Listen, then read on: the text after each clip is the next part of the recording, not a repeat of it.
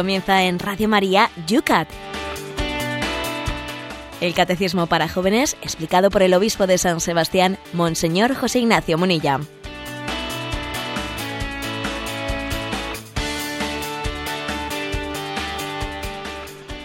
Buenos días, querida familia de Radio María. Un día más, último día de nuestra semana, este Yucat en directo de lunes a viernes aquí en Sintonía Radio María. Todas las mañanas, de la mano del obispo de San Sebastián, desgranamos los puntos de ese catecismo para los jóvenes. En un día que, para variar en San Sebastián, se nos anuncia lluvioso. Eso sí, con 12 grados. Por Madrid, Cristina, buenos días.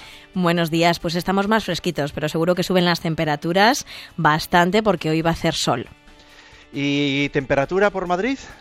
8 graditos ahora mismo. Vamos nosotros a comenzar un día pues en el cual cerramos una semana con un fin de semana intenso y ya que esta semana hemos estado con los salesianos en el Colegio María Auxiliadora, hoy en la fiesta de la Auxiliadora, pues para toda la familia salesiana felicidades.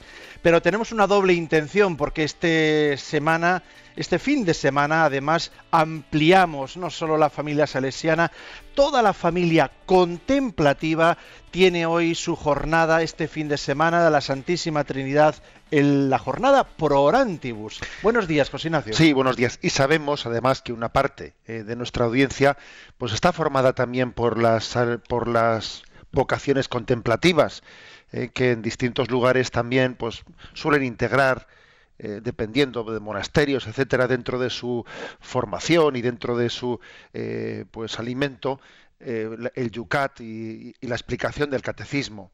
Y es una audiencia muy selecta que nosotros la entendemos como una uno de nuestros pilares, uno de nuestros pilares de Radio María y de tantas otras realidades de la vida de la Iglesia. Un pilar de la Iglesia es la vida contemplativa y nos unimos a, todas las almas contemplativas en este domingo pro orantibus. Oramos por los que han entregado su vida a orar por nosotros. Agradecemos su fidelidad, agradecemos su entrega.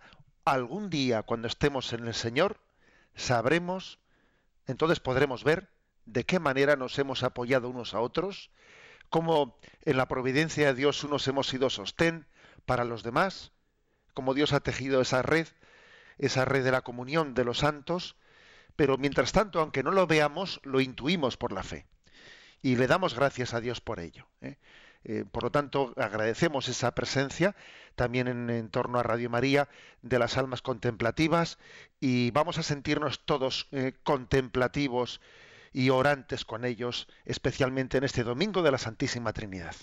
Yo esta semana en Twitter invitaba y mandaba el cartel precioso, por cierto, que siempre en esta jornada envían desde la Comisión de la Vida Consagrada, invitaba eh, a orar por las que oran por nosotros todos los días, pero también a visitarlas, ¿verdad? En nuestras ciudades muchas veces las contemplativas es propio de su vocación la vida oculta, de ahí que incluso lo celebran el Día de la Santísima Trinidad, las ocultas, las entregadas, las dedicadas completamente a Dios.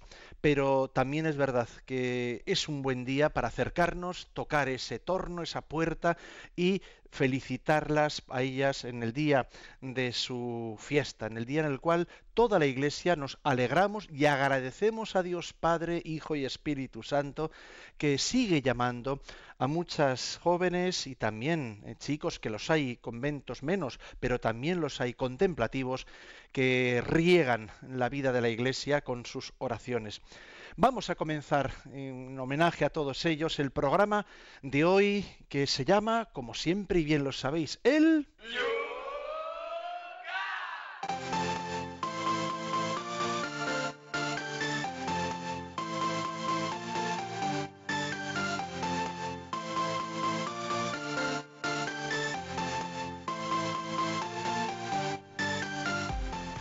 Comenzamos como todos los días con esa mirada retrospectiva a las preguntas que quedaban ahí pendientes en el programa de ayer. Por ejemplo, desde Sevilla, Esperanza nos dice, solo para agradecerle a Monseñor Munilla su explicación sobre la ira, nos dice que enviaba su correo. En mi es mi gran problema desde pequeña mis arranques de carácter. Llevo luchando con ello desde siempre. He intentado, como él ha dicho, crecer en humildad. Sus palabras me han dado una gran paz al comprobar al menos que no voy por mal camino. Un millón de gracias, nos dice. Bueno, y también el correo de esperanza eh, es una oportunidad para que todos nos demos cuenta, para que nos comprendamos más unos a otros, para que tengamos más capacidad de tener misericordia, porque la verdad es que quien tiene ¿no? ese carácter colérico, pues arrastra una gran cruz. Y nosotros a veces la juzgamos como mala voluntad del prójimo, ¿no? Pero es una cruz no pequeña el que uno tenga un carácter así explosivo que le cueste mucho controlarlo, ¿no? Es una gran cruz.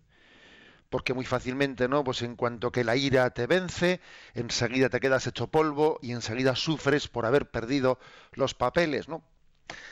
Creo que es importante ¿no? conocer esto para que nos ayude a tener paciencia y nos ayude a tener misericordia. Y además, lógicamente, pues quien, quien lo padece, pues lógicamente, pues tiene que ponerse manos a la obra. No, basta con decir es que yo tengo este problema. bueno, de acuerdo, tengo este problema y es tu cruz y es tu campo de santificación. Luego a por él, ¿no? A por él. Cada pasión se corrige por su, por la virtud contraria. Pues por ejemplo, ¿no? Decía San Francisco de Sales, que la vanidad se corrige por la reflexión sobre las propias miserias. Y la cólera, eh, la cólera se corrige pensando pues, en las ventajas que trae la dulzura. Pensándolo y, e intentando ponerlo en práctica, ¿no? O sea que con, contra, cada contra un pecado capital hay que, hay que contraponer ¿no? pues, eh, la virtud contraria y es la manera de sanarlo. Pero bueno es, bueno es que alguien como Esperanza desde Sevilla pues, nos muestre esa, eh, pues esa cruz interior para que también los demás eh, tengamos conciencia de que aquí cada uno arrastra su cruz y tenemos que tener todos paciencia unos con los otros. Un correo que firma Juanpa nos dice, hola, he llegado a esta conclusión y no sé si es correcta. La religión no se impone, se propone, imponiéndola, pierde su sentido y fuerza y aleja al hombre de Dios, de su amor y de, también de su salvación. El que quiere imponerla no confía en Dios, utiliza a Dios en beneficio de sus propios intereses. ¿Qué opina usted? Nos dice. Gracias por todo. Por supuesto, totalmente de acuerdo y además eh, que sepa que, que es una expresión de la tercio milenio adveniente o sea, es decir, de, esa reflexión incluso magisterial de la Iglesia, hecha por Juan Pablo II, esa propia expresión, de que la religión no se impone, se propone, ¿eh? es una expresión del el magisterio de la Iglesia y, y, además totalmente de acuerdo en lo que él dice que en el fondo cuando uno intenta imponer es que le falta confianza en Dios, le falta confianza en que, en que Dios tiene sus tiempos, Dios tiene sus caminos, Dios tiene paciencia de dejarnos que vayamos madurando. ¿no? Y cuando uno intenta imponer es que no confía en los tiempos de Dios. ¿eh? Pretende ser Dios él. Entonces, ¿por qué voy a, por qué voy a jugar yo eh, a adelantarme a los tiempos de Dios? Dios tiene una providencia para las personas, ¿no? Para que maduren y llegue su momento. Ahora, también voy a hacer un matiz, ¿eh? voy a hacer un matiz. Recuerdo que le escuché esto a un catedrático de Derecho y decía don Andrés Ollero, un catedrático de Derecho, que en nuestro contexto relativista, eh, totalmente de acuerdo, por supuesto, con eso de que la religión no se impone, pero hoy en día fácilmente se pasa de la salmodia de que no cabe imponer convicciones morales a los demás, al veto a que alguien exprese libremente pues, unas convicciones morales en público. Hoy en día fácilmente cuando alguien expresa en público unas convicciones morales dicen, oye, oye, a mí no me impongas. Bueno, estoy proponiendo. ¿Por qué al proponer le llamas tú imponer? ¿Eh? Es, dentro de la dictadura del relativismo, hoy en día fácilmente se le llama imponer al proponer. Y también hay que estar atentos sobre ello, ¿no? por lo tanto, totalmente de acuerdo con el principio que plantea Juanpa, pero, pero es cierto que hay que estar atento, porque hoy en día se le llama imposición a cualquier cosa. Incluso a, que alguien manifieste sus convicciones pues, eh, con, con, certeza. ¿eh? La certeza hoy en día casi ofende. Ofende, porque estamos en la dictadura del relativismo. Leandre nos hace una consulta. Dice, buenos días, monseñor. He pensado donar mi cuerpo a la ciencia al morir. ¿Me podría decir qué opina la Iglesia de este tema? Bueno, la Iglesia eh, ve con buenos ojos eh, la posibilidad de que el cuerpo sea donado a la ciencia para la investigación. Eh, ahora bien, esa donación del cuerpo para la investigación no suple pues ese principio de de que nuestro cuerpo tenga que ser enterrado, de la sepultura. Mm, sencillamente lo pospone. Cuando un cuerpo es donado a la ciencia, para la investigación, se pospone ¿eh? pues el momento de, mm, de la sepultura, ¿eh? pues por el cuerpo se mantiene en unos productos químicos eh, que hace que se impidan su descomposición y entonces puede ser objeto de una investigación y más tarde podrá ser enterrado. ¿eh? Pero por lo tanto se pospone la sepultura, pero no no deja de no, no deja no es una especie de excepción al principio. He conocido un caso concreto de pues un sacerdote en proceso de beatificación en que su cuerpo, ese sacerdote, lo había donado a la ciencia, y entonces, bueno, pues cuando se abrió su proceso de beatificación, entonces digamos que eh, la Iglesia pidió que su cuerpo que estaba ¿no? pues en, en, los laboratorios de experimentación pudiese mm, ser sepultado pues para que bueno para que su proceso de beatificación contase también con la tumba con una tumba concreta en la que los fieles fuesen pues también a, a visitar el lugar del que reposa esa persona en proceso de beatificación, etcétera, ¿no? O sea que es un caso bien concreto de cómo no es contrario, ¿eh? cómo no es contrario al, sentir cristiano el que un cuerpo pueda ser donado a la ciencia. Ahora, con este matiz que he dicho. ¿eh? ¿Qué eh, nos dice Villacala? ¿Qué pasa con la famosa expresión en boca de todo el que sabe que no actúa bien? Ya tendré tiempo de arrepentirme. Últimamente la escucho con demasiada frecuencia. Gracias. Bueno, pues es una expresión mm, yo creo que muy peligrosa. ¿eh? Ya tendré tiempo de arrepentirme. Me suena a, esa, poesía que leemos en la Sagrada Escritura. Eh, alma, mira que está llamando eh, a, tu puerta y, y, mañana le responderemos. Decía para lo mismo responder mañana. ciertamente me parece muy peligrosa esa expresión de ya tendré tiempo de arrepentirme, porque es que suena un poco como que si fuese jugar con el arrepentimiento. El arrepentimiento no se programa interesadamente. A ver, cuando alguien pretende programar interesadamente el arrepentimiento, está fingiendo, está fingiendo el arrepentimiento. Y el arrepentimiento no puede ser fingido. Eso es contrario a su propia, a su propia esencia. ¿no? Y además también hay otro factor importante y es que eh, en la medida en que una conversión, un arrepentimiento se pospone, a ver, cada vez es más difícil, porque nos, endurecemos, porque de alguna manera mm, hacemos callo en el mal sentido de la palabra. Mm, o sea, existe un adaptarse a vivir en mal con nosotros mismos, a vivir en contradicción con nuestra conciencia. Uno se acostumbra a estar en pecado. Luego, eh, el posponer indebidamente, eh, el posponer el momento de la conversión nos pone en peligro de que no se produzca. La conversión del mañana eh, está comenzando en este momento, a la medida en que yo sea fiel a la gracia que Dios me, me da hoy, poder responder a la gracia que Dios me dé mañana. Si no respondo a la gracia de hoy, me incapacito para responder a la gracia de mañana. Encarnación nos manda un correo y dice, mi pregunta es sobre un consejo que nos dio un sacerdote al matrimonio, que es que cuando hay un momento de cólera, es mejor, para no seguir diciendo cosas que luego quedan en el corazón, es mejor ir cada uno a una habitación hasta calmarse. ¿Qué opinan ustedes? Muchas gracias por el programa. Bueno, me imagino que aquel sacerdote diría, voy a dar unos consejos de contención ¿eh? ante personas pues un poco bueno, pues coléricas, etcétera. Bueno, y por supuesto que, unos consejos de contención pues pueden ser eh, prudentes y convenientes, diciendo, mira, en pleno chaparrón, eh, en pleno chaparrón de ataque colérico, pues igual es muy difícil dar O sea, poner en práctica otros consejos más profundos.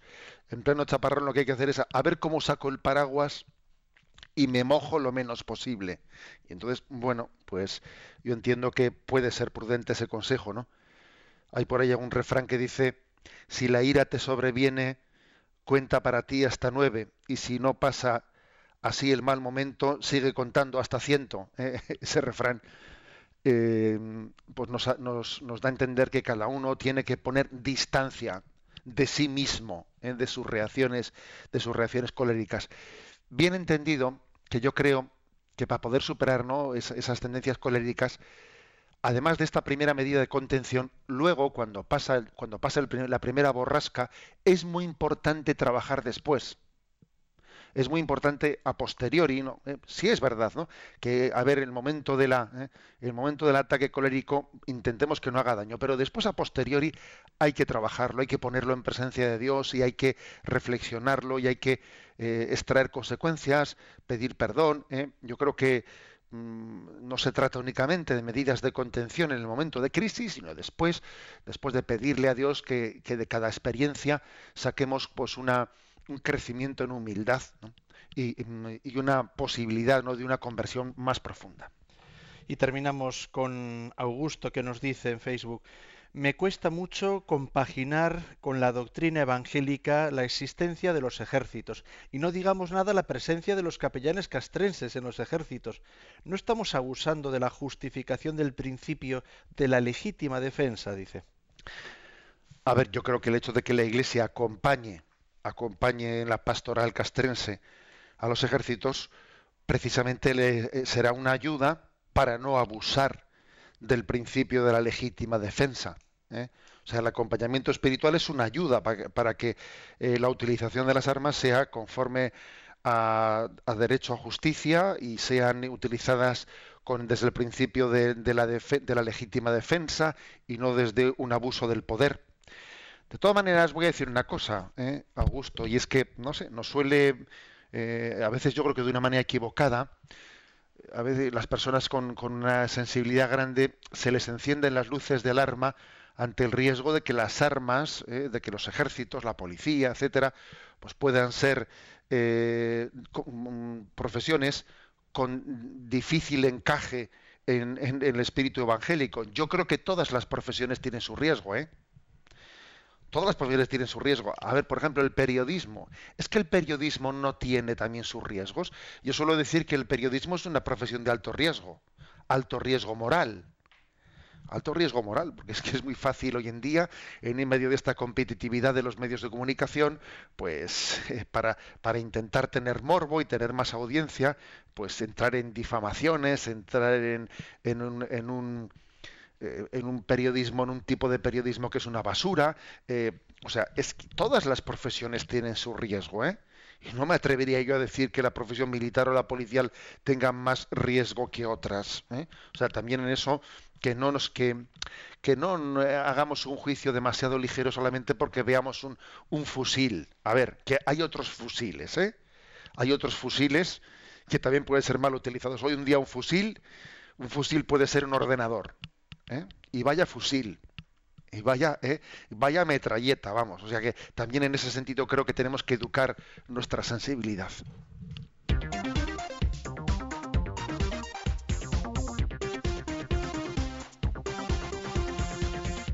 Son las 8 y 19 minutos. Comenzamos con el tema de hoy. Cambiamos de mandamiento. Comenzamos con el sexto mandamiento. Y además llegamos a la pregunta número 400 del Yucat. Dice así, ¿qué quiere decir que el ser humano es un ser sexuado? Dios creó al hombre como varón y mujer.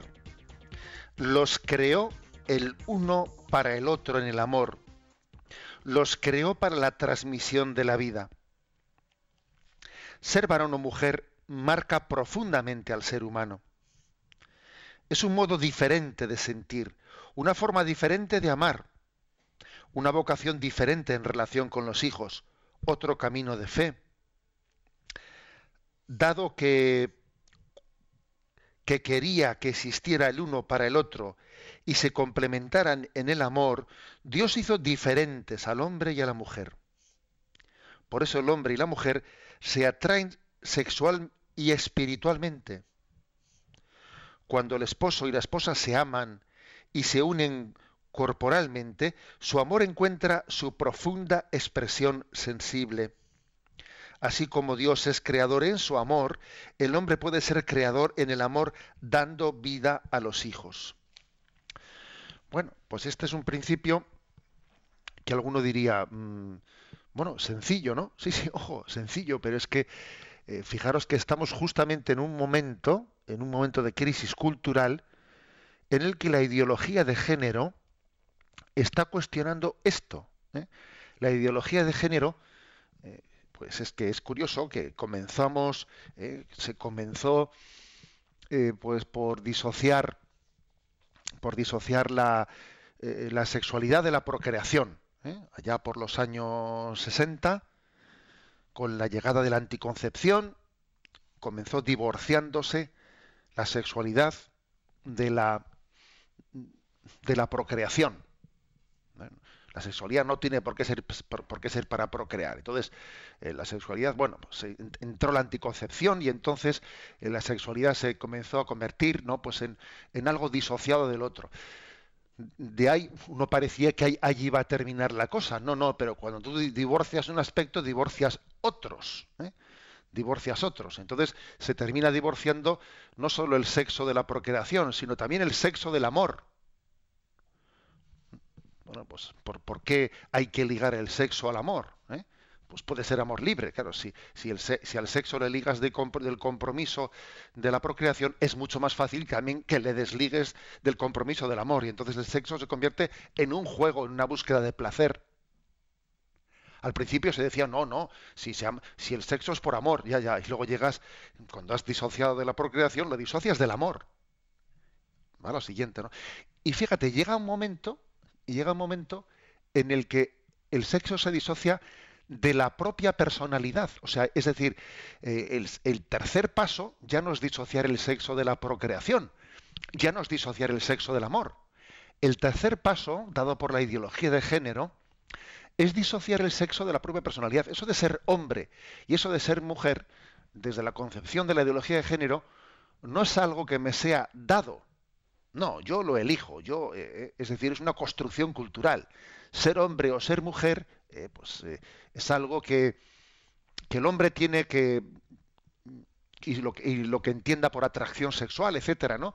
Eh, es una construcción cultural que tiene que ser elegida por el hombre dentro de su cosmovisión de su deseo, ¿no? El deseo del hombre como el rey de la creación. Como si, ¿no? Como si la cumbre, ¿no? La cumbre de la creación fuese el deseo del hombre, como si el hombre fuese todopoderoso en su deseo. ¿Cuál es el máximo ¿no? de esta cultura actual? El, rey. El rey no es la, voluntad, es el deseo. No es la razón, por supuesto. Ni siquiera la, voluntad. No, no, es el deseo. El deseo al poder. Ese sería eh, un poco la, pues podríamos decir, el, el leitmotiv de nuestra cultura secularizada. Bueno, frente a esto, frente a esto, que nosotros hablamos de que hemos sido creados. Y por lo tanto, en la creaturalidad, en ser criatura, pues es que hay una, una obediencia del hombre. O sea, la libertad no se da sin obediencia.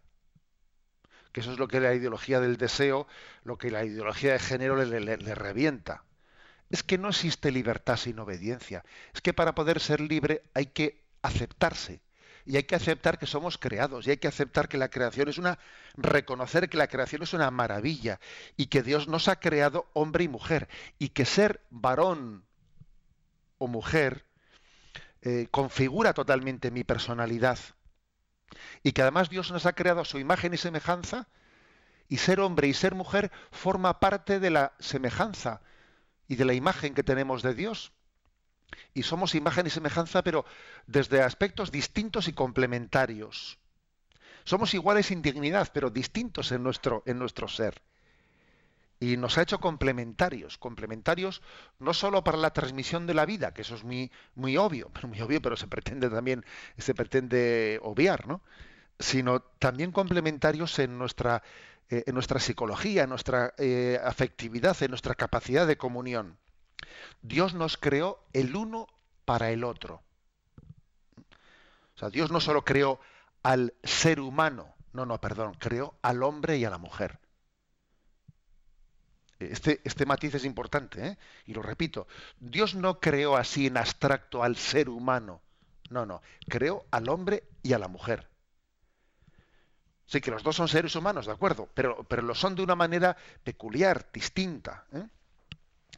O sea que, mm, digamos que si mala es la discriminación, la discriminación, también es malísimo la indiscriminación, o sea, que indiscriminadamente nos dé igual ser hombre o ser mujer, no, perdón, o sea, las dos cosas son malas.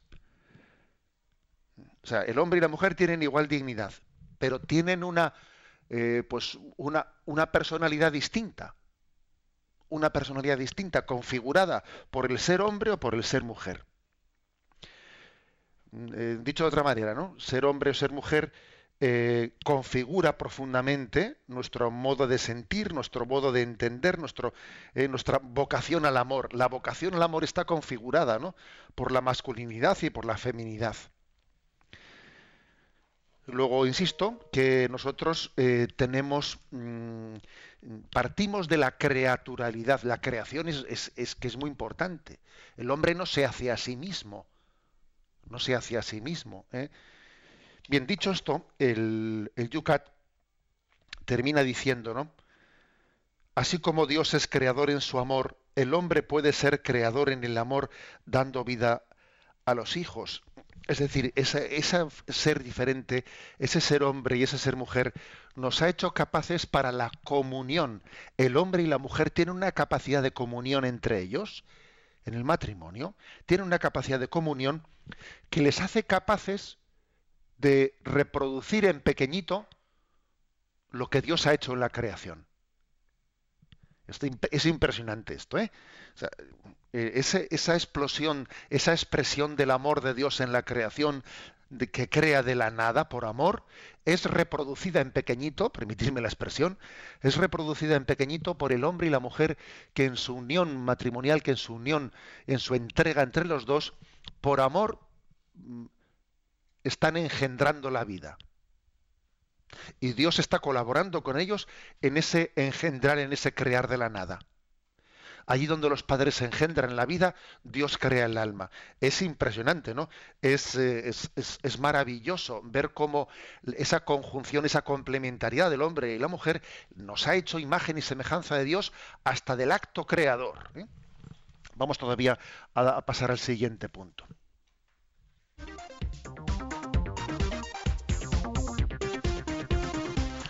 Es el punto 401.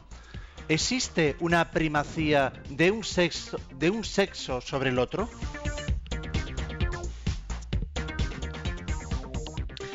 La respuesta, no. Dios ha concedido a hombres y mujeres la misma dignidad como personas. Los hombres y las mujeres son personas creadas a imagen de Dios e hijos de Dios redimidos por Cristo. Es tan poco cristiano como poco humano el discriminar o postergar a alguien por ser varón o mujer. La igualdad en dignidad y en derechos no significa, sin embargo, uniformidad. El falso igualitarismo que ignore la peculiaridad propia del varón y de la mujer es contrario a la idea creadora de Dios. Bueno, un poco ya me he adelantado yo anteriormente la explicación anterior a este aspecto, ¿no? O sea, mm, el hecho de que hablemos de esa diferencia entre, el hombre y la mujer, el hecho de que yo haya dicho eh, Dios no creó al ser humano, no, creó al hombre y a la mujer. El hombre que yo el hecho de que yo haya afirmado eso, con ello no quiero decir ni muchísimo menos que no exista una igual dignidad, ¿eh? dignidad entre el hombre y la mujer. Porque claro, si de, haber sido creados hombre y mujer, ¿eh?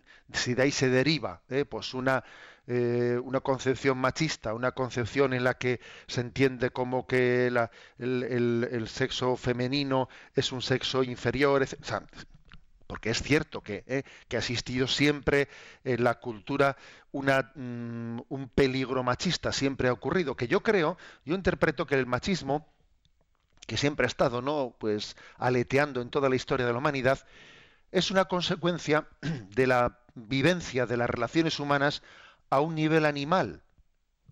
¿eh? Pues porque en el género, en el género animal, en, los animales, el, macho domina a la hembra, porque es físicamente más fuerte.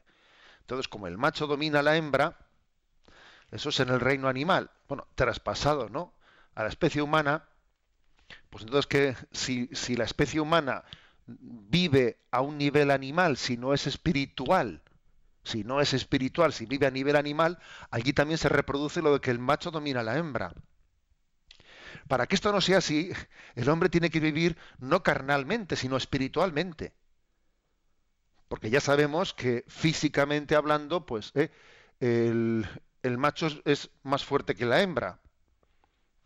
Generalmente habrá una especie animal que, eh, igual no sea así, pero generalmente es así. Entonces, si, el ser humano no se dignifica viviendo espiritualmente, porque claro, el alma humana, el alma humana del hombre no es más fuerte que el alma humana de, la mujer. El alma no tiene sexo masculino o femenino. El alma, ese componente espiritual, es el que, el que dignifica plenamente ¿no? al ser humano, el que le da plena, plena dignidad. Bueno, pues claro, es que el problema del machismo está en la vivencia de las relaciones humanas a nivel animal a nivel animal.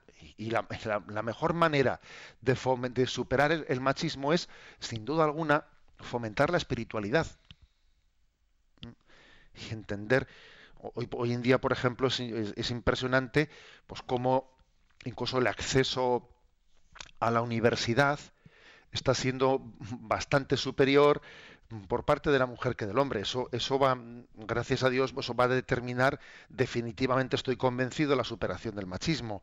El hecho de que la mujer esté accediendo ¿no? a la cultura y que tenga incluso ¿no? más sensibilidad para muchísimos estudios, bueno, eso va, eso sin duda alguna es un pilar, un pilar determinante para la superación del machismo. Pero al mismo tiempo, Dicho esto, que como es importante no superar definitivamente el machismo, aquí el Yucat dice, pero ojo, ojo con que la superación del machismo se, se traduzca en una especie de uniformidad de, entre sexos, ¿no? Que no existe uniformidad, que somos distintos, que somos diferentes. Es más, la, la belleza está en la complementariedad. ¿Eh? Entonces, a veces el, feminismo, lo dije yo lo dije yo, lo, he lanzado en un Twitter y en, también un mensaje de Facebook en estos días anteriores y veo que lo lancé y ha tenido su cierta polémica en las redes, ¿no? El feminismo ha intentado imponer a la mujer el modelo sexual machista. Eso yo lo veo muy claro. El feminismo ha intentado, está intentando imponer a la mujer el modelo de la sexualidad machista, que es un modelo de sexualidad totalmente desligada del amor, etcétera. Es, es coger lo peor del machismo ¿eh? y hacerlo en la bandera feminista. Es curioso, ¿no? Al final los extremos se tocan. El machismo y el feminismo se tocan, si es que son lo mismo, en dos versiones. Tal es así que son lo mismo que tú ves algunas feministas y es que parecen, parecen machistas en su aspecto. Es que es curioso, los extremos se tocan. ¿eh? El feminismo está, está mm, queriendo imponer un modelo de sexualidad que en el fondo es la machista, es la que ha disociado el sexo del amor. Eh, por lo tanto. Eh, nosotros subrayamos la igual dignidad del hombre y la mujer, al mismo tiempo que su peculiaridad, su, su su propia identidad, ¿no? Y con sus propias características.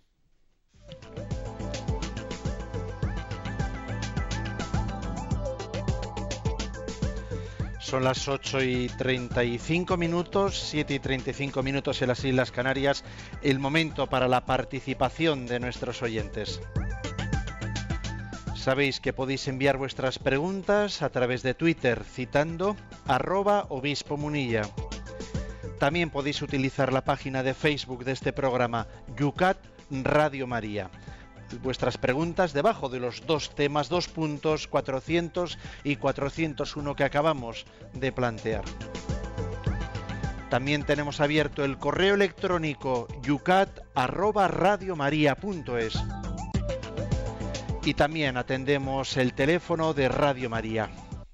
Para participar en directo 91 153 8550 91 153 8550. Estamos en el mes de mayo, mes de María, un mes muy importante para esta casa, para tu radio. El Santo Padre Francisco nos enseñó en una de sus primeras audiencias que seguir a Jesús quiere decir aprender a salir de nosotros mismos para ir al encuentro de los demás, hacia las periferias de la existencia. Y añadió, hay tanta necesidad de llevar la presencia viva de Jesús misericordioso y rico de amor.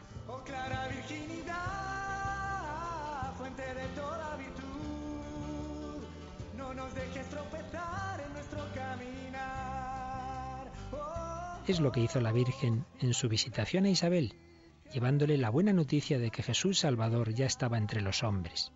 Y lo que queremos hacer en Radio María, ofreciendo nuestras ondas al servicio de la nueva evangelización. Para ello te pedimos tu especial ayuda en este mes de mayo. Con tu oración, voluntariado y donativo puedes contribuir a la difusión del Evangelio.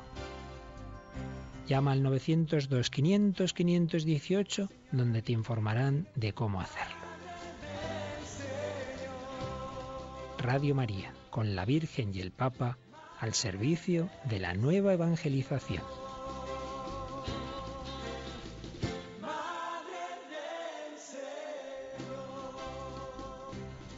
902 500 518, el teléfono para ayudar a Radio María en sus necesidades. Estamos en el Yucat, estamos en este tiempo de radio donde, fíjate José Ignacio, esto es la interactividad, ¿eh? la fuerza de las redes sociales, correos electrónicos, todos estos medios de comunicación nos permiten estar con muchísimas personas en un momento durante esta hora en comunicación. Hace un momento contestábamos a una de las preguntas de Juanpa, que la tenemos todos en la memoria, porque también hay que decirlo, ese Juanpa todos nos recuerda al beato Juan Pablo II y nos contesta agradeciendo la respuesta que se le ha dado, pero afinando la pregunta, no la hemos entendido bien. Iba por otro sentido. Dice, hola, gracias por su respuesta, pero quisiera añadir que mi pregunta estaba enfocada a la supuesta imposición de la asignatura de religión para nota, para nota media nota media al final porque el gobierno tiene esa petición eh, de los obispos. ¿Qué me responde? Bueno, hemos respondido a la pregunta sobre eso de que la religión se propone y no se impone y bueno, Juanpa quería presentar eso desde ese otro punto de vista.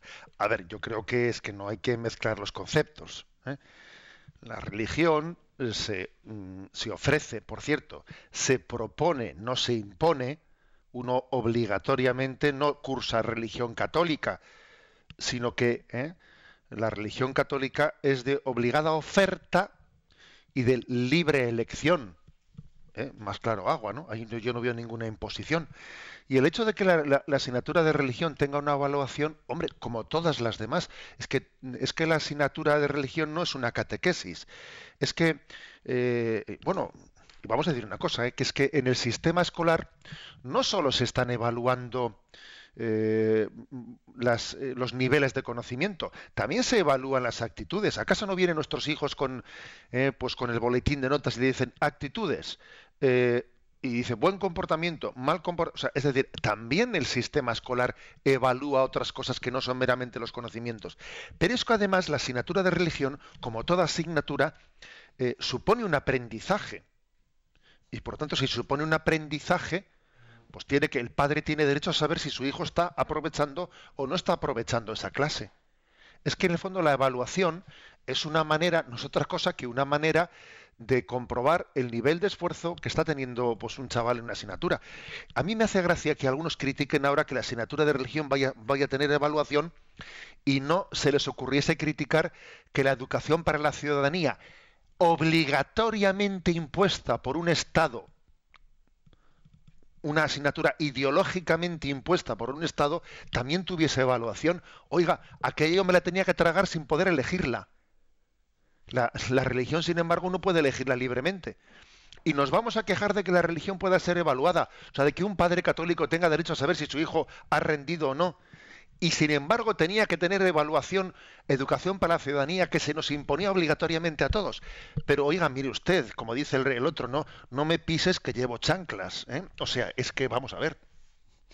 A ver, un correo en respecto al sexto mandamiento que estamos tratando. A ver cómo lo pillas. Alfonso, desde Tarragona, nos dice, Dios se hizo pobre entre los pobres y se hizo hombre en vez de mujer.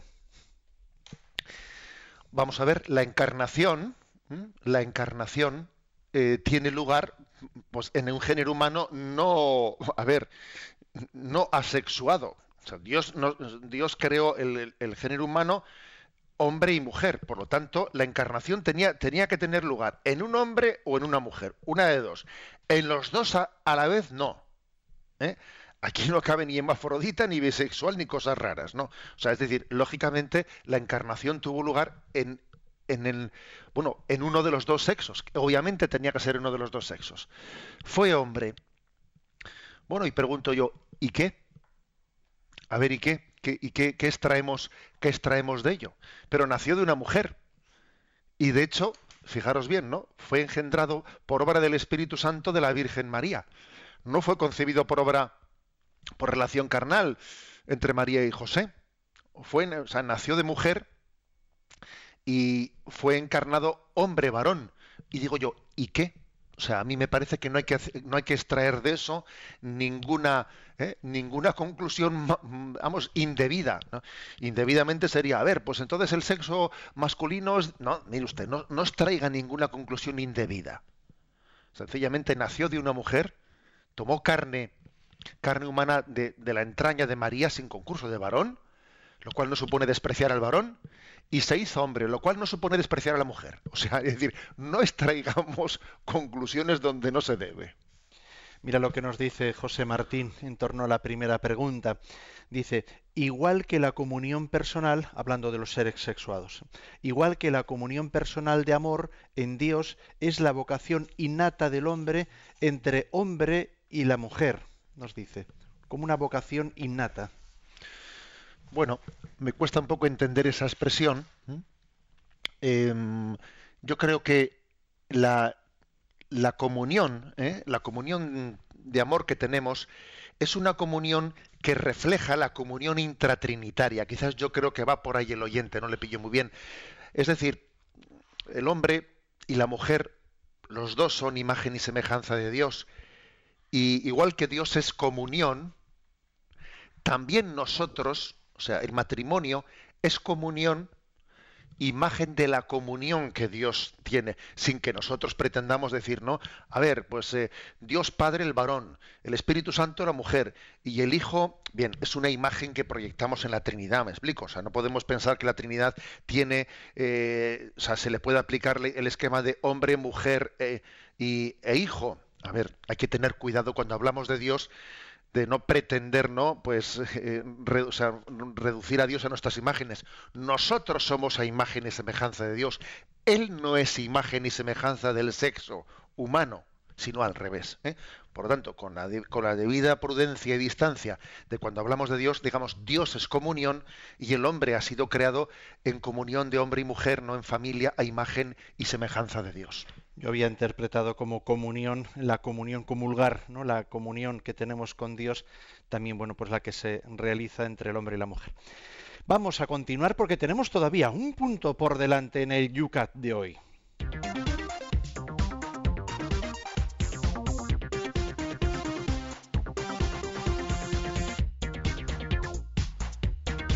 El punto que nos queda pendiente para terminar el programa de hoy es el 402 del Yucat. ¿Qué es el amor? El amor es la entrega libre del corazón.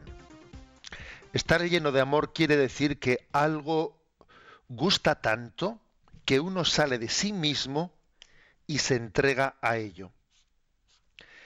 Un músico puede entregarse a una obra maestra. Una educadora de jardín de infancia puede estar con todo su corazón a disposición de sus pupilos. En toda amistad hay amor. Una forma de amor particularmente hermosa es, sin embargo, el amor entre el hombre y la mujer, en el que dos personas se entregan mutuamente para siempre. Todo amor humano es una imagen del amor divino, en el que todo amor se encuentra. El amor es el interior más íntimo del Dios trinitario. En Dios hay intercambio constante y entrega perpetua. Por el desbordamiento del amor divino los hombres participamos en el amor eterno de Dios. Cuanto más ama el, hombre, tanto más se hace semejante a Dios. El amor debe caracterizar toda la vida de la persona, pero debe realizarse de un modo especialmente hondo y significativo allí donde el varón y la mujer se aman en el matrimonio y se hacen una sola carne. Bueno, un intento, como veis, ¿no? Pues de, entregarse, o sea, de, expresar, de explicar el amor. Me parece muy acertado que el Yucat siguiendo lógicamente al catecismo de la Iglesia Católica, que tenemos que ver cómo eh, los que tenéis en vuestra mano eh, el Yucat, que aconsejaría que todo el mundo que pudiese tenerlo, veis que siempre eh, entre paréntesis pone el número en negrilla, el número del punto del catecismo en el que se basa. ¿no? Bueno, pues aquí ha citado del catecismo mayor la explicación del amor como entrega. Muy interesante, ¿eh? Muy interesante definir el amor como entrega y no como sentimiento, que sería lo típico de nuestra cultura romántica. Aquí lo típico sería, ¿qué es el amor? El amor es un sentimiento, eso es lo típico. Es lo típico, ¿no? De, la cultura romántica en la que vivimos. El amor expresado como, como, como una atracción sentimental. No, aquí se habla del amor como entrega libre, libre y consciente que no es algo opuesto a los sentimientos, ciertamente, pero es algo que va más allá de los sentimientos. Es decir, que es algo que me, que me capacita para salir de mí mismo. Me capacita para salir. O sea, el amor, el amor es el que vence, el que supera el aislamiento del hombre. O sea, desde luego contra el egoísmo y el aislamiento, el amor que hace que tú salgas de ti mismo. ¿no? Y aquí incluso pone, pone algunos, algunos ejemplos. Un músico, ¿eh? un músico que verdaderamente ame la música de una manera correcta, etcétera, o sea, tiene un amor, un amor a la música que le hace salir de sí mismo y entregarse y dar sus dones, etcétera, ¿no? Una cuidadora de niños, lo mismo, se entrega a los niños y sale de sí mismo, ¿no? Incluso pues es capaz de, el músico, la cuidadora de los niños, de hacer sacrificios, de, superar su egoísmo, de, reconfigurar sus horarios, de que yo tengo que poner mis horarios al servicio de esta causa de la música y del cuidado de los niños. O sea, el, amor es el que te permite salir de ti mismo entregándote. Es una definición muy potente la que aquí da el Yucat ¿eh? y muy correctora de esa concepción muy, eh, pues, podríamos decir, manipuladora, manipulable del amor, como, eh, pues como una veleta. Eh, es que mis sentimientos van por aquí, luego van por allá. Es que, claro, cuando, cuando definimos el amor meramente como un sentimiento, es que, es que el hombre expresa de, sus, de, de su emotividad. O sea, que el hombre sea esclavo de su emotividad es un drama, es un drama, porque es que las emociones también eh, son muy, cambiables, muy cambiantes muy cambiantes las emociones. Entonces, si nosotros reducimos el amor a emotividad, madre mía, ¿eh? Eh, por, por ese camino vamos a la infelicidad. Y hay muchas personas que van dando tumbos. Dicen, busco el amor, busco el amor. Ya, pero es que te estás equivocando. ¿eh? Tú confundes amor con emotividad y sufres y pegas aquí, tropiezas en un sitio y tropiezas en el otro y te casas cuatro veces y cinco veces y seis veces y no y no terminas de darte cuenta que amar es salir de ti mismo. Y tú te estás buscando a ti mismo en todo. Te estás buscando a ti mismo en cualquier mujer que se te pone delante de tuyo. ¿Mm?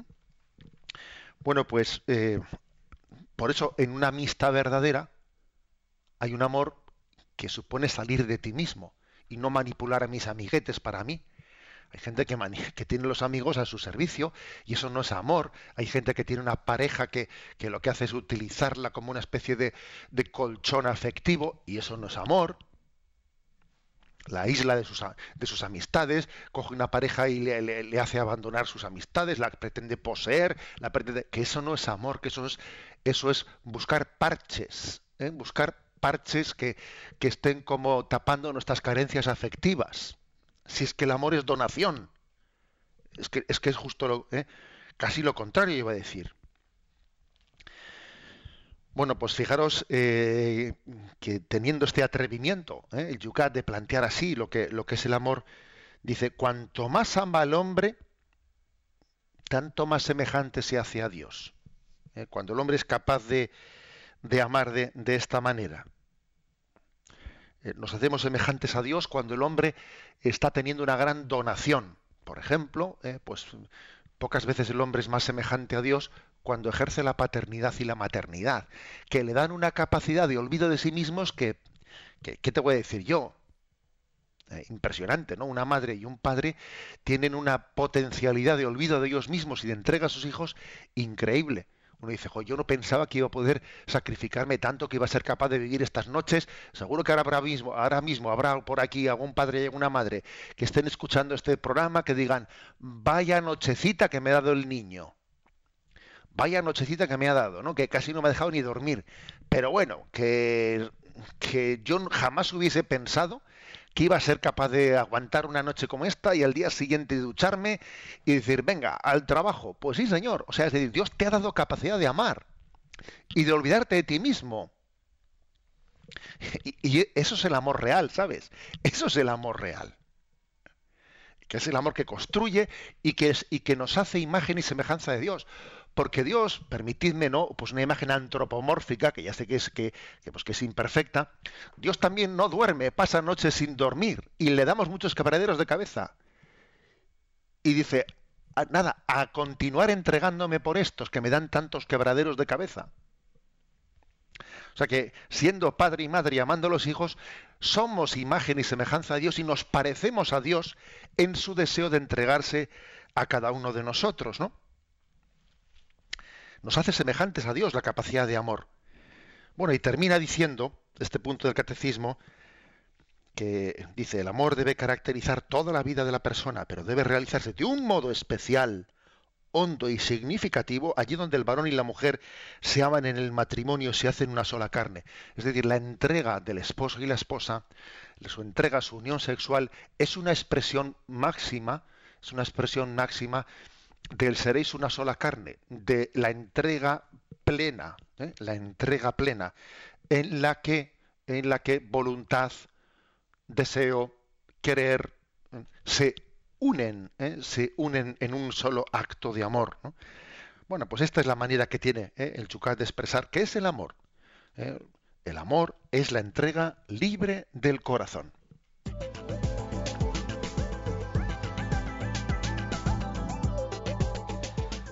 8 y 53 minutos, 7 y 53 minutos en las Islas Canarias. Estás en Radio María, esto es el Yucat. Recta final del programa para vuestra participación en los canales que ya conocéis de Twitter, Facebook y el correo electrónico.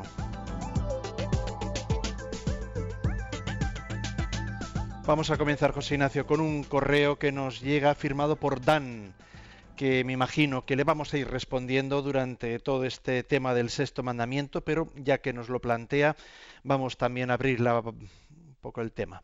Dice, buenos días. Ante todo, muchas gracias por vuestro trabajo. Mi pregunta es, mi novia y yo comenzamos nuestra relación de una manera no adecuada, en la que no nos respetábamos, es decir, manteniendo relaciones prematrimoniales. Ahora intentamos respetarnos para que Cristo haga una relación nueva y podamos vivir un, noviazgo casto. Pero nos está costando horrores. ¿Alguna clave para poder vivir castamente nuestro noviazgo? dice Dan. Bueno, esta pregunta eh, nos va a introducir lo que vamos a hablar mañana, que es la relación de, pues de, amor en la castidad. ¿eh?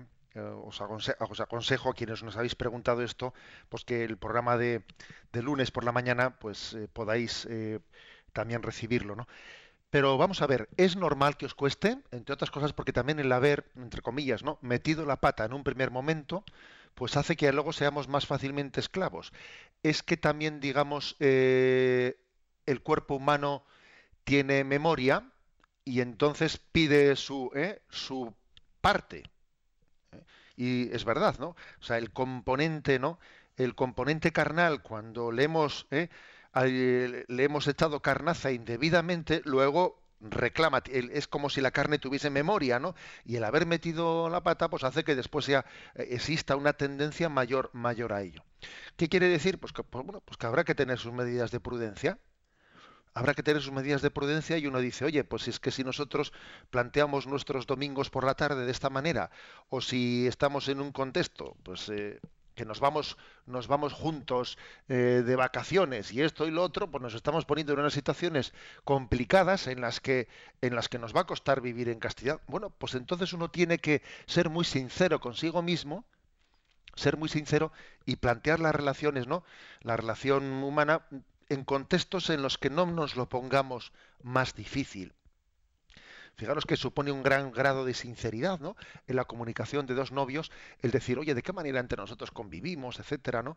Estamos entre amigos, estamos entre amistades o cuando estamos solos, de manera que eso nos ayude a vivir nuestra relación en un conocimiento profundo, pero al mismo tiempo en castidad. Más difícil todavía, en un minuto, el padre Julián, un colaborador de esta casa, un sacerdote de Getafe, nos manda un Twitter que dice, esta noche tengo charla en un cursillo prematrimonial. Eh, el matrimonio como sacramento le toca. ¿Qué les podría decir usted a esas ocho parejas? En mensaje de 140 también. En efecto. Vamos a ver, pues yo sencillamente a esas ocho parejas les diría que les diría que son están llamadas a ser un sacramento de la comunión que Dios tiene. Dios es comunión, Dios no es un ser autónomo y solitario, ¿eh? y lo que más configura al hombre no es la autonomía, sino la comunión. Hoy en día estamos en una cultura en la que todo es auto, auto, ¿no? Uno se autodetermina, uno se autodecide, uno... A ver, lo que más dignifica al hombre no es su obrar por libre, lo que más dignifica al hombre es la capacidad de comunión. Eso es lo que nos hace, ¿no? Imagen y semejanza de Dios. Luego, luego vamos también a, concluir este programa impartiendo la bendición sobre todos los oyentes, pero también sobre esas ocho parejas ¿no? con las que este sacerdote va a tener el encuentro esta tarde. Y antes apuntamos también los puntos para el lunes. Seguimos con el sexto mandamiento. Para el lunes. ¿Eh? cuatro puntos, 403, ¿cuál es la relación entre amor y sexualidad? 404, ¿qué es el amor casto? ¿Por qué debe un cristiano vivir castamente? 405, ¿cómo se puede vivir un amor casto? ¿Cómo nos ayuda, qué nos ayuda a ello? 406, ¿debe ser casto todo el mundo, también los casados? Y ahora sí, recibimos la bendición de Dios. La bendición de Dios Todopoderoso, Padre, Hijo y Espíritu Santo descienda sobre vosotros. Alabado sea Jesucristo.